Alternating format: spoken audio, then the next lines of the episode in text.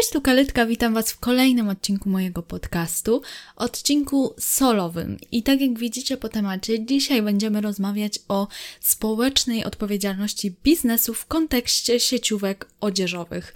Temat sieciówek odzieżowych już się u mnie pojawiał, ale dzisiaj to będzie taka skondensowana wiedza na temat tego, jak to wygląda od środka. Także mam nadzieję, że ze mną zostaniecie i wysłuchacie tego odcinka, bo na pewno będzie sporo i pozytywnych, i negatywnych faktów z tego świata. Skąd właściwie wziął się pomysł na ten odcinek? Przede wszystkim stąd, że w lipcu obroniłam swoją pracę magisterską, a jej temat to kreowanie masowej mody, a społeczna odpowiedzialność biznesu na przykładzie grupy Inditex i grupy H&M. I ostatnio na swoim Instagramie Kalitka Podcast zapytałam, czy bylibyście chętni, żebym zrobiła odcinek na ten temat i większość relacji było na tak, więc stwierdziłam, że robimy! Ale zacznijmy od tego w ogóle, czym jest społeczna odpowiedzialność biznesu. Z angielskiego jest to Corporate Social Responsibility, czyli w skrócie CSR. I tego skrótu myślę, że będę używać częściej niż społeczna odpowiedzialność biznesu, bo jest to dosyć przydługawa nazwa. I na czym polega ta koncepcja? Otóż koncepcja ta zakłada prowadzenie działalności w sposób etyczny, w sposób odpowiedzialny, tak aby działania w niej podejmowane pomnażały zarówno jej zysk, jak i dbały i wspierały dobrobyt społeczny. Czyli przedsiębiorstwo na etapie tworzenia strategii powinno wdrażać takie działania, które będą miały na celu chronienie interesów społecznych, ochrony środowiska czy dbałość o relacje z interesariuszami. Interesariusze to wszelkie grupy, z którymi pośrednio i bezpośrednio ma kontakt przedsiębiorstwo. To znaczy są to na przykład pracownicy wewnątrz przedsiębiorstwa, ale są to też dostawcy, pracownicy fabryk, którym przedsiębiorstwo zleca szycie na przykład. Są to klienci oczywiście, są to rządy państw czy wszelkie organizacje pozarządowe. Należy wspomnieć, że CSR to koncepcja, którą przedsiębiorstwo podejmuje dobrowolnie. To znaczy, że są to działania wykraczające poza normy prawne, dlatego że normy prawne oczywiście muszą być spełnione przez przedsiębiorstwo, natomiast wszelkie takie CSR-owe działania to jest dobra chęć przedsiębiorstwa. Dlaczego w ogóle mówimy o CSR-ze w kontekście branży modowej? Ogólnie teraz o CSR-ze można mówić w każdej branży, bo są to działania, które są potrzebne tak naprawdę wszędzie. Natomiast w branży modowej widać to szczególnie. Globalizacja i rosnąca konsumpcja sprawiły, że rynek odzieżowy to jeden z największych graczy na świecie. Szacuje się, że w Polsce rynek ten jest warty 36 miliardów złotych, a do 2022 roku ta wartość może wzrosnąć nawet do 43 miliardów złotych.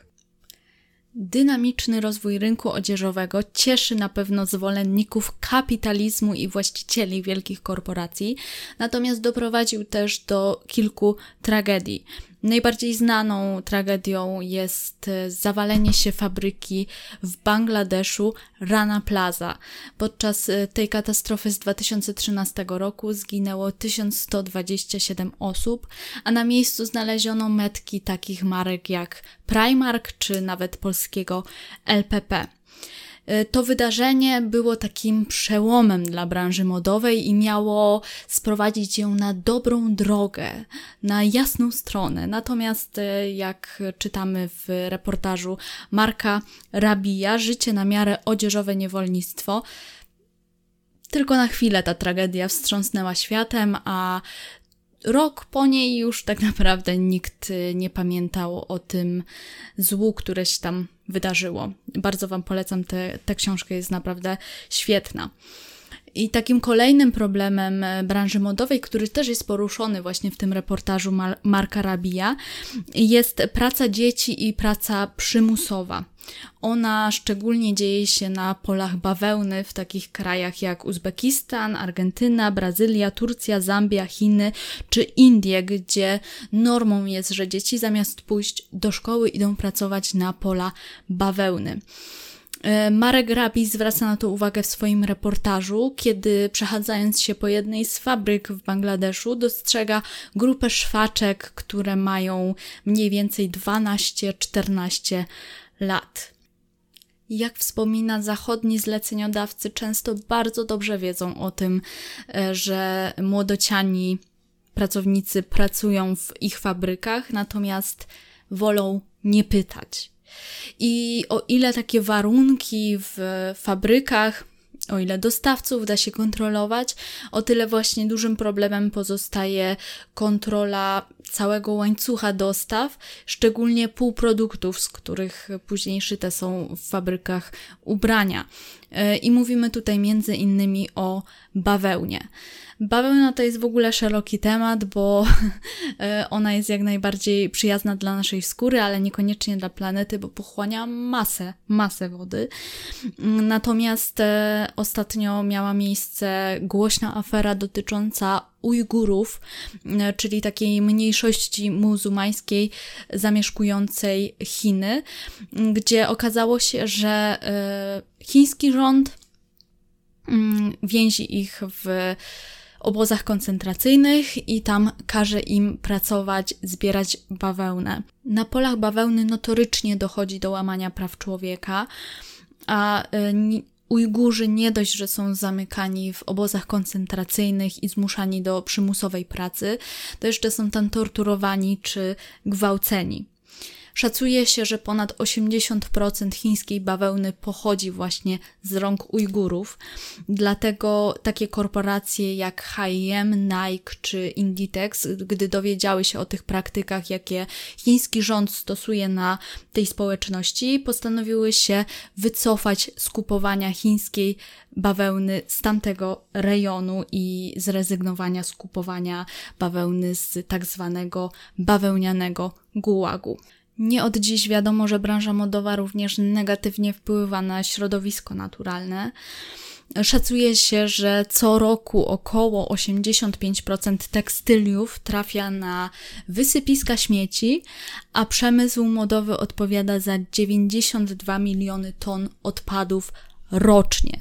Do szaf konsumentów trafiają jednorazowe ubrania wykonane z plastiku, z takich materiałów jak poliester, akryl czy poliamid. Do produkcji jednej pary jeansów potrzebne jest ponad 7500 litrów wody, a aby wyprodukować jedną koszulkę należy wykorzystać aż 2700 litrów wody. Według ONZ branża modowa odpowiada za 10% emisji dwutlenku węgla do atmosfery i jest to więcej niż loty międzynarodowe czy żegluga morska. I przykładem takiego negatywnego wpływu branży modowej na środowisko jest prawie całkowite wyschnięcie jeziora Aralskiego w Uzbekistanie z powodu nawadniania pobliskich pól bawełny. To tylko kilka faktów ze świata mody, z tego jak wpływa ona na społeczeństwo i na środowisko naturalne, ale już z tych kilku faktów widać, jak bardzo ta branża potrzebuje zmian i potrzebuje społecznej odpowiedzialności biznesu. Całe szczęście konsumenci są coraz bardziej wymagający pod tym względem, dlatego marki muszą pokazywać, że starają się wdrażać takie odpowiedzialne działania w swoich szeregach. Jak wynika z globalnego badania CSR z 2015 roku, 90% konsumentów bojkotowałoby firmę, gdyby stosowane były w niej złe praktyki biznesowe, a 91% konsumentów oczekuje, że firmy będą działać odpowiedzialnie i będą rozwiązywać problemy społeczne i środowiskowe, co napawa optymizmem. a są to dane z 2015 roku, więc podejrzewam, że dzisiaj te procenty byłyby jeszcze wyższe. Jak wynika z innych badań, bardzo dużą nadzieję niesie generacja Z, która zwraca bardzo dużą uwagę na etyczne i odpowiedzialne produkowanie odzieży i nie tylko odzieży, ponieważ jak wynika z badań, byłaby w stanie zapłacić więcej za produkt wyprodukowany odpowiedzialnie, na miejscu, z dobrych materiałów, aniżeli za coś, co było okupione czyimś cierpieniem, a kosztuje 20 zł, więc dobrze. Staramy się być bardziej świadomi i to dobrze wróży. Natomiast teraz marki muszą sprostać tym naszym oczekiwaniom i starają się to robić bardziej lub mniej, ale my musimy też starać się wyłapywać te ich czasem greenwashingowe zagrania, ale o tym za chwilę. Tak jak Wam wspominałam, ja w swojej pracy głównie śledziłam te działania z zakresu społecznej odpowiedzialności biznesu w grupie Inditex i grupie H&M, natomiast tutaj postaram Wam się pokazać taki pełniejszy obraz i będę się też starała nawiązywać do innych sieciówek, ale tak naprawdę w gruncie rzeczy z tego, co udało mi się zauważyć, to większość z nich podejmuje bardzo podobne działania względem społecznej odpowiedzialności biznesu, także bardzo mocno się to pokrywa. Ja w swojej pracy korzystałam przede wszystkim z raportów, które corocznie wydają te sieciówki i są to takie zbiorcze raporty, gdzie chwalą się swoimi zyskami, mówią o tym, ile mają sklepów, ile pracowników, ale też jest ten spory dział związany ze zrównoważonym rozwojem, z tym sustainability szeroko pojętym, więc o tym sieciówki bardzo, bardzo dużo piszą i tam można wiele faktów na ten temat znaleźć. Jedne bardziej wiarygodne, drugie mniej. Na pewno w sprawdzaniu tej wiarygodności pomagają wszelkie raporty z organizacji pozarządowych, więc o tym też będę wspominać. Dzięki tym raportom sieciówki zapewniają sobie w pewien sposób transparentność działań i o tę transparentność walczymy. Oczywiście nie ma żadnych zapisków prawnych, co w takich raportach musi się znaleźć, dlatego tak naprawdę przedsiębiorstwa same decydują o tym, co i w jaki sposób w tych raportach opiszą. Dlatego w jednych mamy trochę więcej informacji, w drugich trochę mniej, o czym za chwilę. I ta transparentność jest niezwykle ważna w kontekście śledzenia całej produkcji i śledzenia całego łańcucha dostaw, ponieważ śledzenie tego łańcucha dostaw w branży odzieżowej jest niezwykle istotne i to na tym etapie najczęściej pojawiają się te wszystkie problemy, o których Wam wcześniej wspominałam. Okej, ale zacznijmy może od takiego aspektu ekonomicznego tej społecznej odpowiedzialności biznesu i w ten aspekt ekonomiczny wchodzą na przykład płace pracowników. I ani H&M, ani Inditex nie podają, nie udostępniają listy płac swoich pracowników. Natomiast H&M udostępnił listę płac w fabrykach, z którymi współpracuje. H&M w swoim raporcie wykazał średnie miesięczne wynagrodzenie bez nadgodzin w fabrykach produkujących dla nich ubrania na kluczowych rynkach produkcyjnych. Mamy tutaj Bangladesz, mamy Kambodżę, Chiny, Indie, Indonezję, Birmę i Turcję. I tak dla przykładu w 2020 roku płaca minimalna w Bangladeszu wynosiła $93 miesięcznie. Natomiast w fabrykach produkujących dla H&M średnia płaca brutto za miesiąc wynosiła $123, czyli więcej niż płaca minimalna, ale należy pamiętać o tym, że płaca minimalna w krajach rozwijających się jest bardzo często niewystarczająca, aby godnie żyć, dlatego konieczne jest płacenie więcej. Jak donosi jednak jedna z takich organizacji pozarządowych, Fashion Checker, nie znaleziono dowodów na to, że dostawcy współpracujący z H&M płacą pracownikom wystarczającą pensję, więc tak naprawdę nie ma dowodów na to, że ta tabela, którą H&M umieściło w swoim raporcie, jest zgodna z prawdą. To mogą być tylko mrzonki dostawców, którzy koniec końców wcale nie spełniają tych oczekiwań, jakie są zawarte w tej tabeli. Z nieoficjalnych źródeł wynika na przykład, że szwaczki w azjatyckich fabrykach zarabiają $4 za dzień roboczy i ten dzień roboczy trwa u nich niejednokrotnie więcej niż 8 godzin, a tydzień roboczy ma 6 dni. Jeśli chodzi o aspekt socjologiczny społecznej odpowiedzialności biznesu, to tak naprawdę powinien on być najistotniejszy dla przedsiębiorstw i dla ludzi, dla klientów, którzy oczekują działań z zakresu CSR od wielkich korporacji.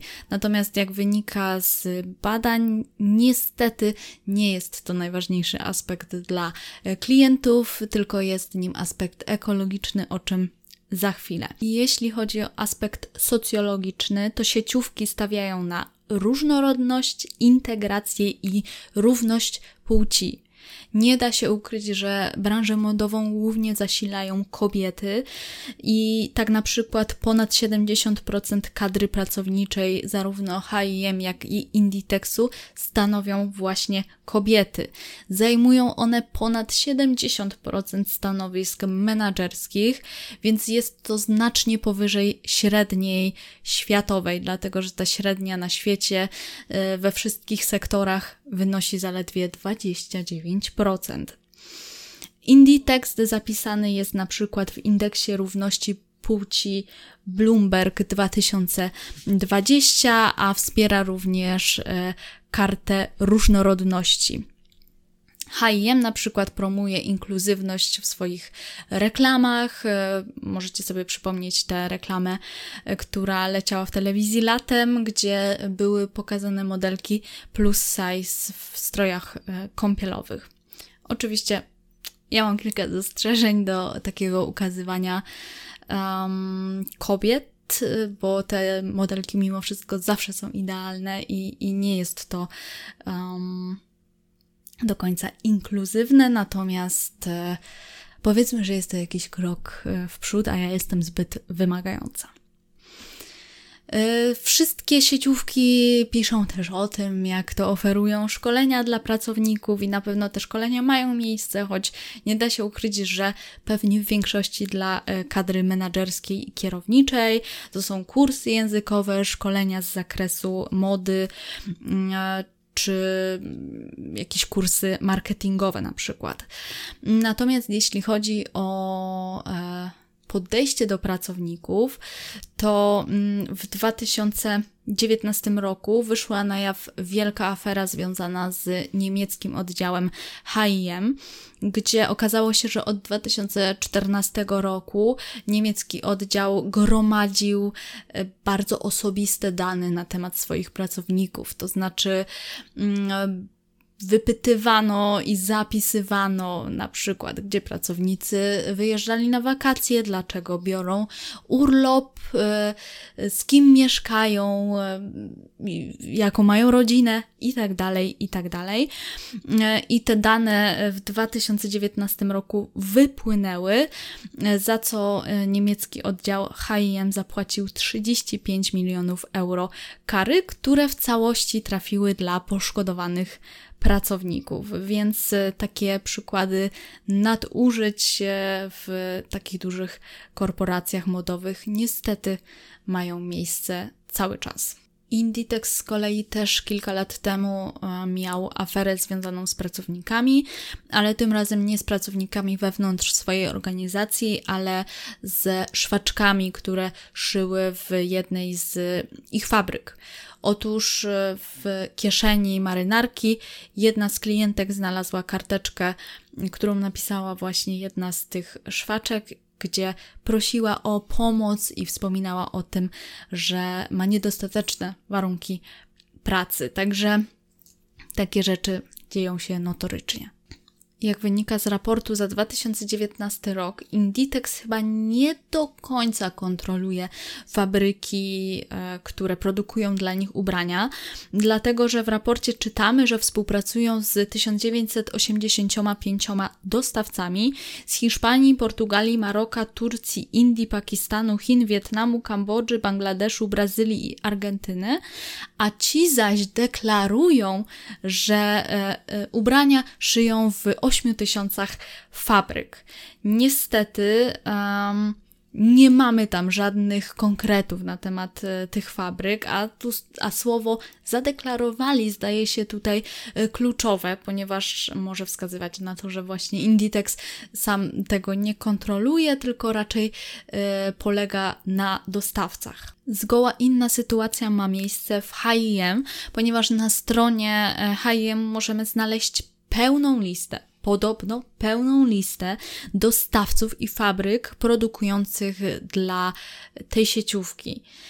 A co więcej, do końca tego roku mają również podać pełną listę fabryk tkanin i przędzy, więc cały ich łańcuch dostaw ma być transparentny, jeśli tak można to nazwać.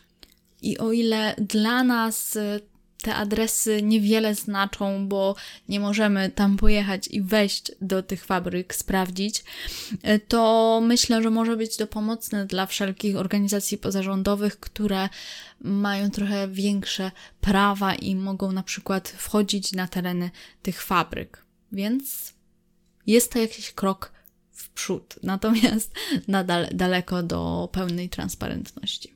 Sieciówki też bardzo chętnie współpracują z rządami, z organizacjami pozarządowymi i prowadzą różnego typu programy dla lokalnych społeczności. Wiecie, to są takie akcje, które bardzo mocno ocieplają ich wizerunek i sprawiają, że jednak tak cieplutko robi się na sercu, że dbają o tych ludzi, którzy dla nich produkują gdzieś hen daleko w Azji.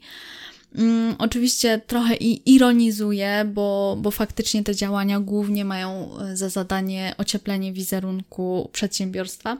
Natomiast możemy przeczytać o tych działaniach w raportach sieciówek i prawdopodobnie te programy zostają prowadzone. Nie będę Wam tutaj wyrzucać z rękawa konkretnych programów, bo jest ich naprawdę sporo, no ale dla zobrazowania sytuacji mogę Wam powiedzieć, że H&M na przykład przeprowadził taką akcję wsparcia finansowego dla przedsiębiorców z Etiopii, którzy działają na rzecz kobiet i młodzieży.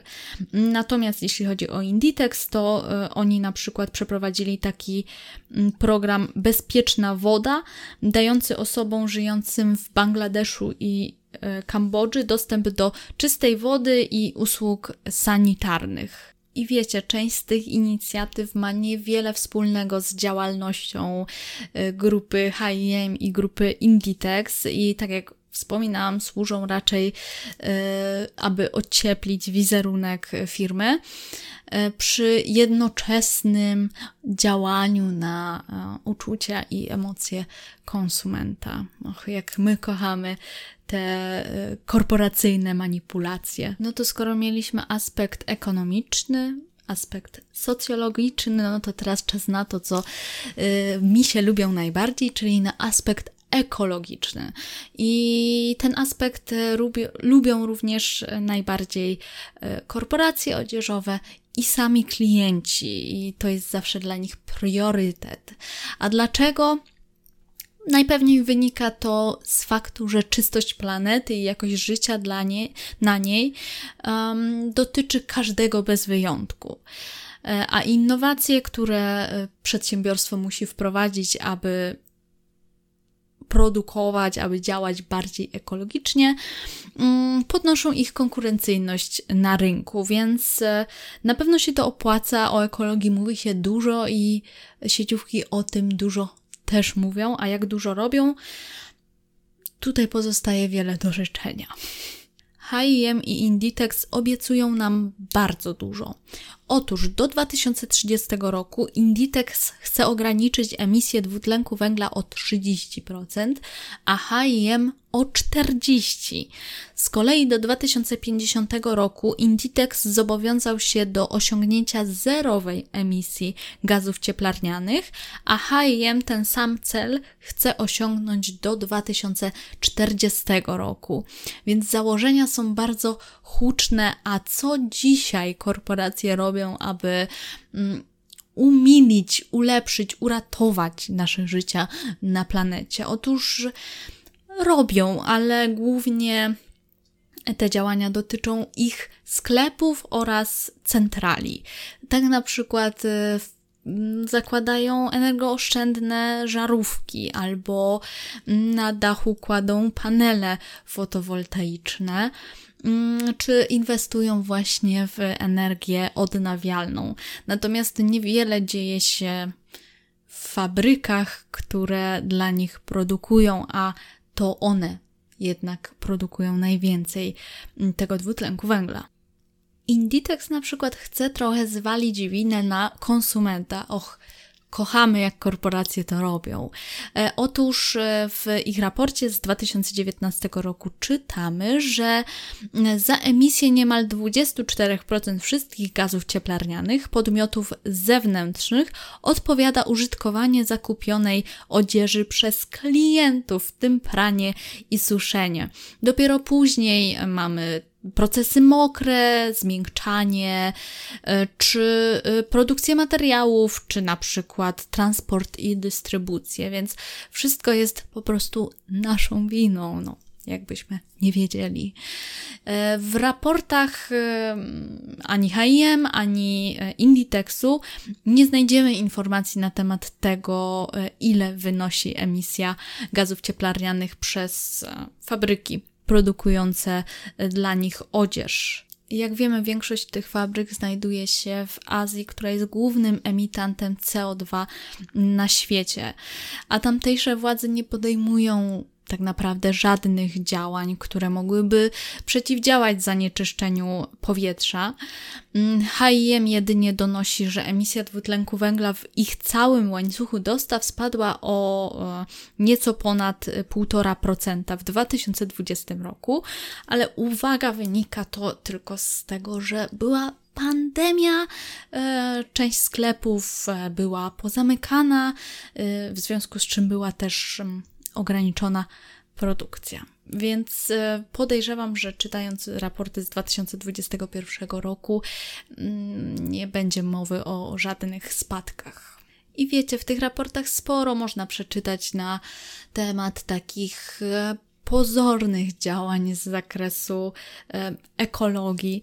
Mianowicie sieciówki wprowadzają bardziej ekologiczne rozwiązania, ale tak jak mówiłam, głównie w centralach i swoich sklepach, ale są to takie rozwiązania jak segregowanie śmieci w centrali na przykład, albo nieużywanie plastikowych elementów do pakowania, więc czy to ma jakieś duże przełożenie na to, żeby lepiej nam się żyło na tym świecie i aby branża modowa była bardziej zrównoważona? Niewiele. Tutaj potrzebujemy realnych zmian w łańcuchu dostaw i podczas produkcji, bo zrezygnowanie z plastikowych butelek na rzecz szklanych niewiele zmieni.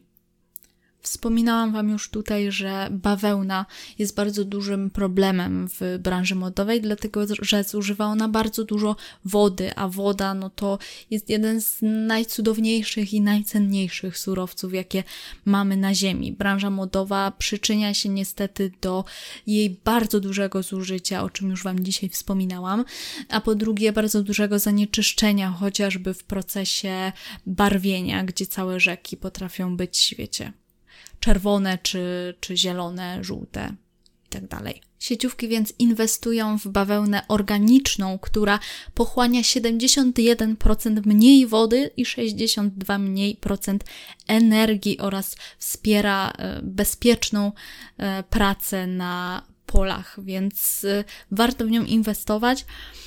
I sieciówki starają się to robić. Często, kiedy wchodzimy na stronę i czytamy składy, to mamy informacje o tym, że na przykład produkt jest w 100% wykonany z bawełny organicznej.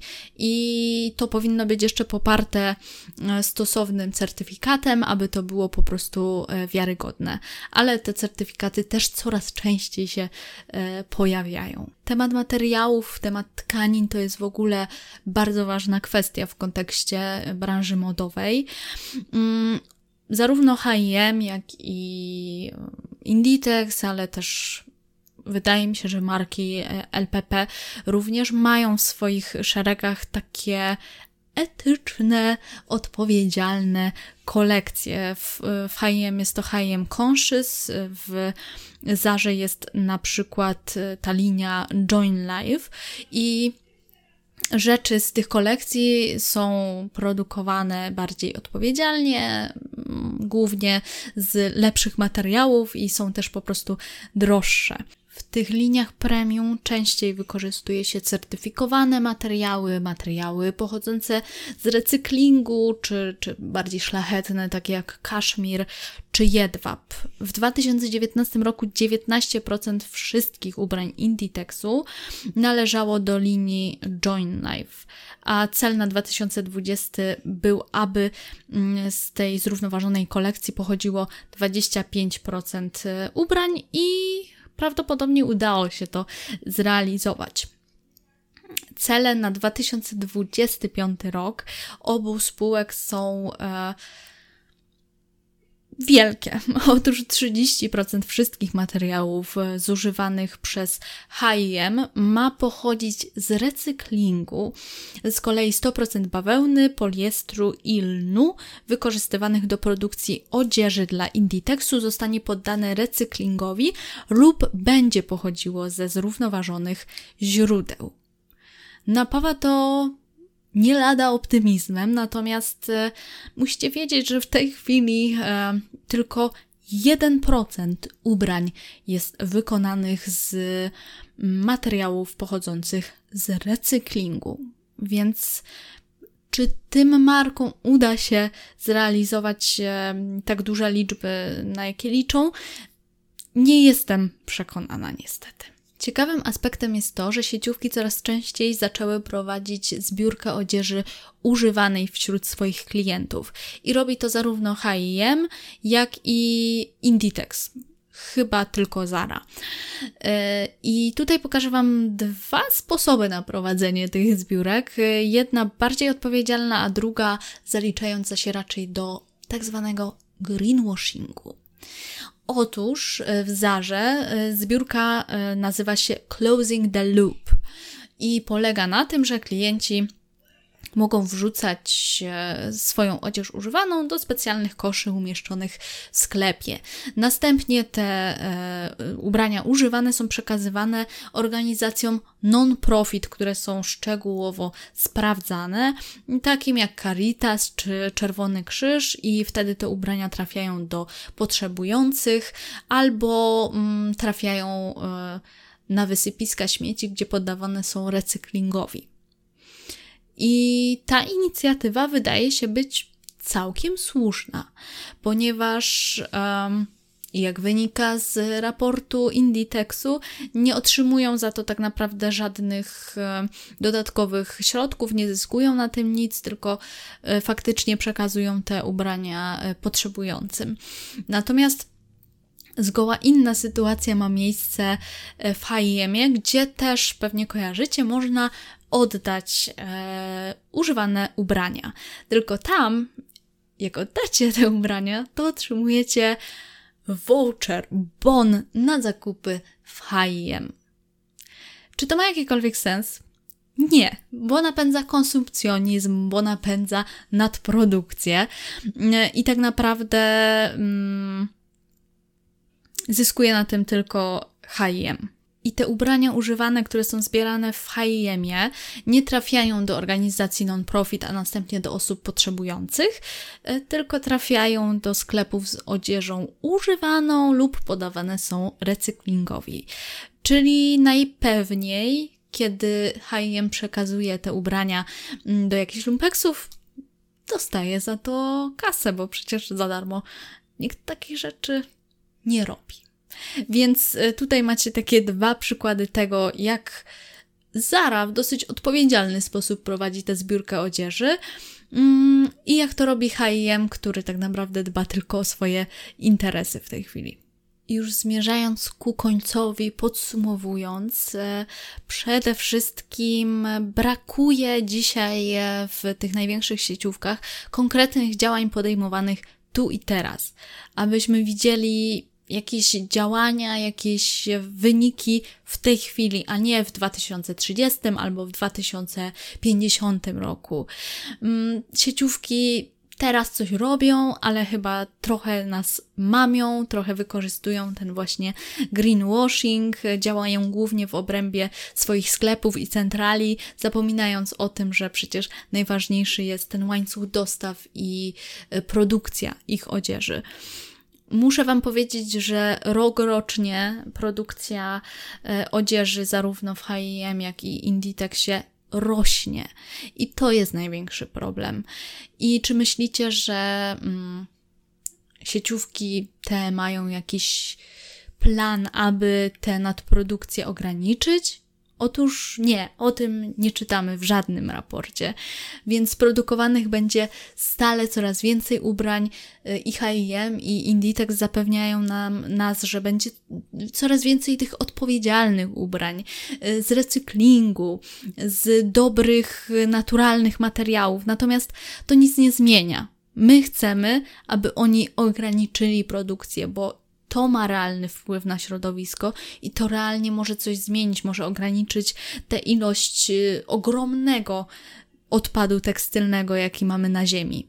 Ale ani H&M, ani Inditex, ani prawdopodobnie żadna inna sieciówka nie chce ograniczyć swojej produkcji, bo chce cały czas zarabiać na nas kasę. Przykładem dla nich powinna być na przykład Patagonia, czyli już po prostu taki święty graal wśród sieciówek, która świadomie ograniczyła produkcję i powiedziała, że nie będzie już aż tyle produkować, bo to jest niepotrzebne, bo nasza planeta tego nie chce i nie będą tego robić. Więc sieciówki inne, takie jak H&M czy Inditex, niestety nie są w stanie również podjąć takich działań. Kolejną sprawą jest to, że łańcuch dostaw musi być transparentny. Musi być transparentny i udostępniany klientom, abyśmy wszyscy mieli wgląd w to, jak wygląda proces produkcji w tych sieciówkach. Ale tak jak widzieliście, część sieciówek udostępnia jakieś bardziej szczegółowe dane, a inne bardzo pobieżnie pokazują to, co udało im się osiągnąć, czy jak wygląda ich łańcuch dostaw. Dlatego tutaj potrzebujemy konkretnych działań, konkretnego prawa, wprowadzenia konkretnych norm prawnych, które będą regulowały to, co sieciówki muszą wykazywać w swoich raportach i jak bardzo transparentne muszą być, jak bardzo muszą pilnować tego swojego łańcucha dostaw i jak bardzo muszą go kontrolować. Dopóki klient nie będzie mógł zweryfikować działań firmy w jej łańcuchu dostaw, dopóty będziemy mieć do czynienia z greenwashingiem, z pinkwashingiem, z femwashingiem i z każdym innym washingiem. Ale do tego potrzebne jest konkretne prawo, ponieważ marki same z siebie nie będą udostępniały jakichś negatywnych faktów ze swojego bagienka, tylko zawsze będą starały się ukryć to, co złe i chwalić się tym, co im się udało, tym, że udało im się wyprodukować więcej, zarobić więcej i być bardziej odpowiedzialnym, bo wprowadzili żarówki LED w swoich sklepach. Mam nadzieję, że ten odcinek Wam się podobał, że sporo faktów poznaliście dzięki niemu. Ja naprawdę się do niego mocno przygotowałam i ten temat zawsze mnie bardzo pobudza, jak widać. I zawsze smuci, bo wszyscy mamy do czynienia z modą na co dzień i wszyscy z niej korzystamy. Dlatego tak istotne jest, żebyśmy mieli wgląd w to, jak właściwie produkuje się te nasze ubrania i żebyśmy byli świadomi tego, co kupujemy. Odcinki modowe pewnie będą się jeszcze tutaj pojawiać, ale na dzisiaj już kończę. Nagadałam się wystarczająco.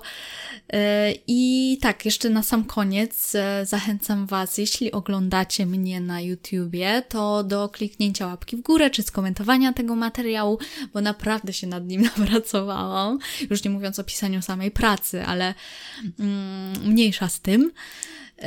Jeśli słuchacie mnie na Spotify, to oczywiście zaobserwujcie podcast. Jeśli macie ochotę do mnie napisać, to możecie napisać maila na kalitkapodcast@gmail.com albo wejść, uwaga, na moje konto na Instagramie Kalitka Podcast. Tak, już jest.